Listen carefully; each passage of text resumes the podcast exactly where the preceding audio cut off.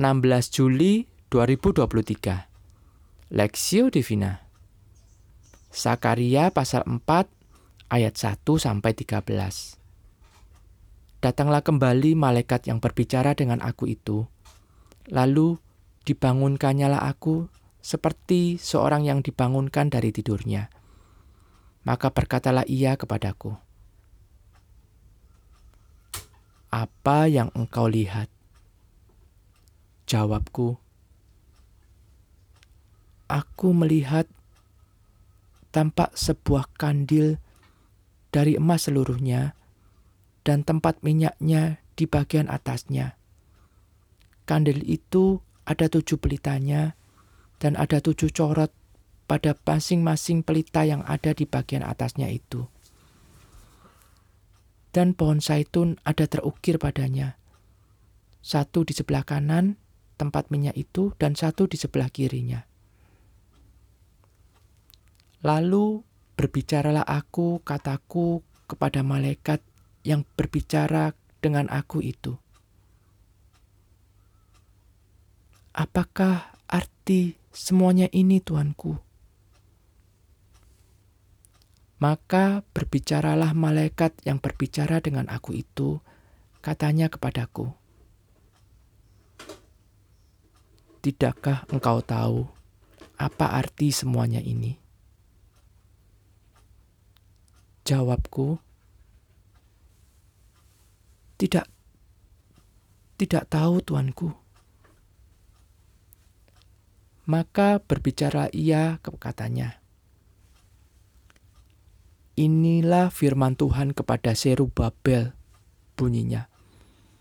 Bukan dengan keperkasaan dan bukan dengan kekuatan, melainkan dengan rohku, firman Tuhan semesta alam. Siapakah engkau, gunung yang besar?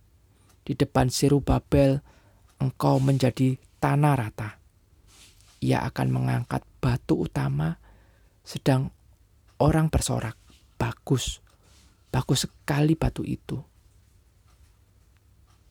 Kemudian datanglah firman Tuhan kepadaku demikian. Tangan Zerubabel telah meletakkan dasar rumah ini dan tangannya juga akan menyelesaikannya.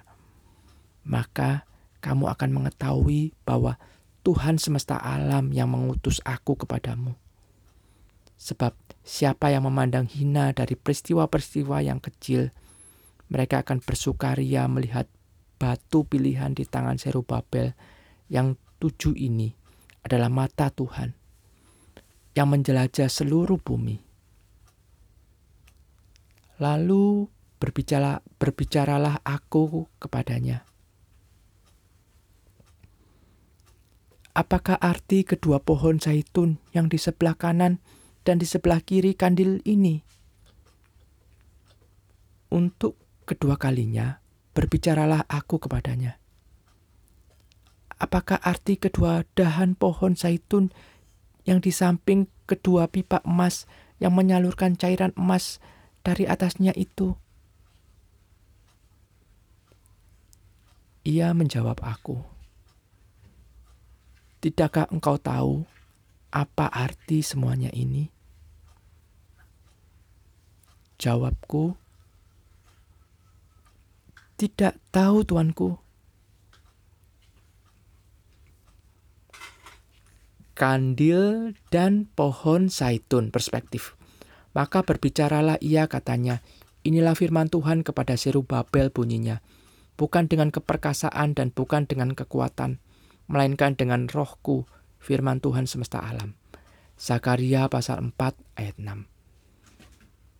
Munculnya orang-orang sukses dengan berbagai prestasi mereka umumnya menarik perhatian dan kekaguman kita. Di tengah rasa kagum tersebut, tidak bisa dipungkiri bahwa kesuksesan sering kali tidak lepas dari peran orang lain di sekitar mereka, baik pasangan, saudara, atau keluarga.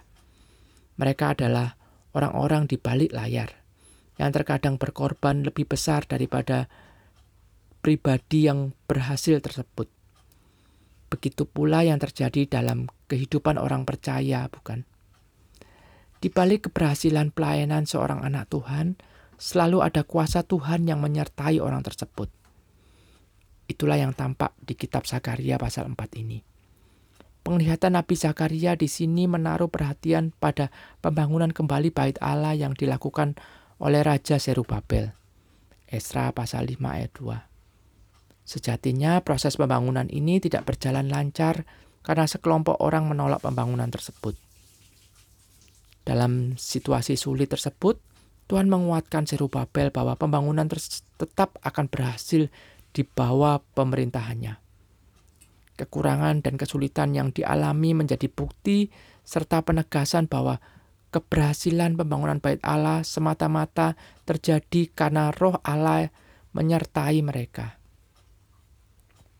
Tuhan sendirilah yang akan bekerja melalui orang-orang pilihannya, yaitu Zerubabel dan Yosua yang digambarkan sebagai dua pohon zaitun dalam penglihatan ini. Tantangan dan kesulitan juga tidak terhindarkan pada pelayanan umat percaya masa kini. Ada kalanya perselisihan antar sesama pelayan Tuhan, penolakan orang sekitar, hingga perpecahan dalam jemaat kerap menjadi penghambat nyata yang dialami oleh gereja Tuhan. Meski demikian, kita dapat melihat bahwa pelayanan perkabaran Injil tetap berjalan hingga saat ini. Dalam keterbatasan dan keperdosaan manusia, gereja Tuhan dan komunitas orang percaya tetap berjalan dan menjadi saluran kebaikan Allah dalam kehidupan umat manusia. Inilah yang seharusnya menjadi keyakinan dan pengharapan kita, yaitu bahwa di balik seluruh kehidupan orang percaya, bahkan dalam kegagalan ada Tuhan dan kebesarannya yang tidak akan meninggalkan kita, umat pilihannya. Studi pribadi, bagaimana selama ini kita menilai keberhasilan pelayanan kita? Sudahkah membawa kita kepada rasa syukur atas kuasa Kristus yang menyertai kita anak-anaknya?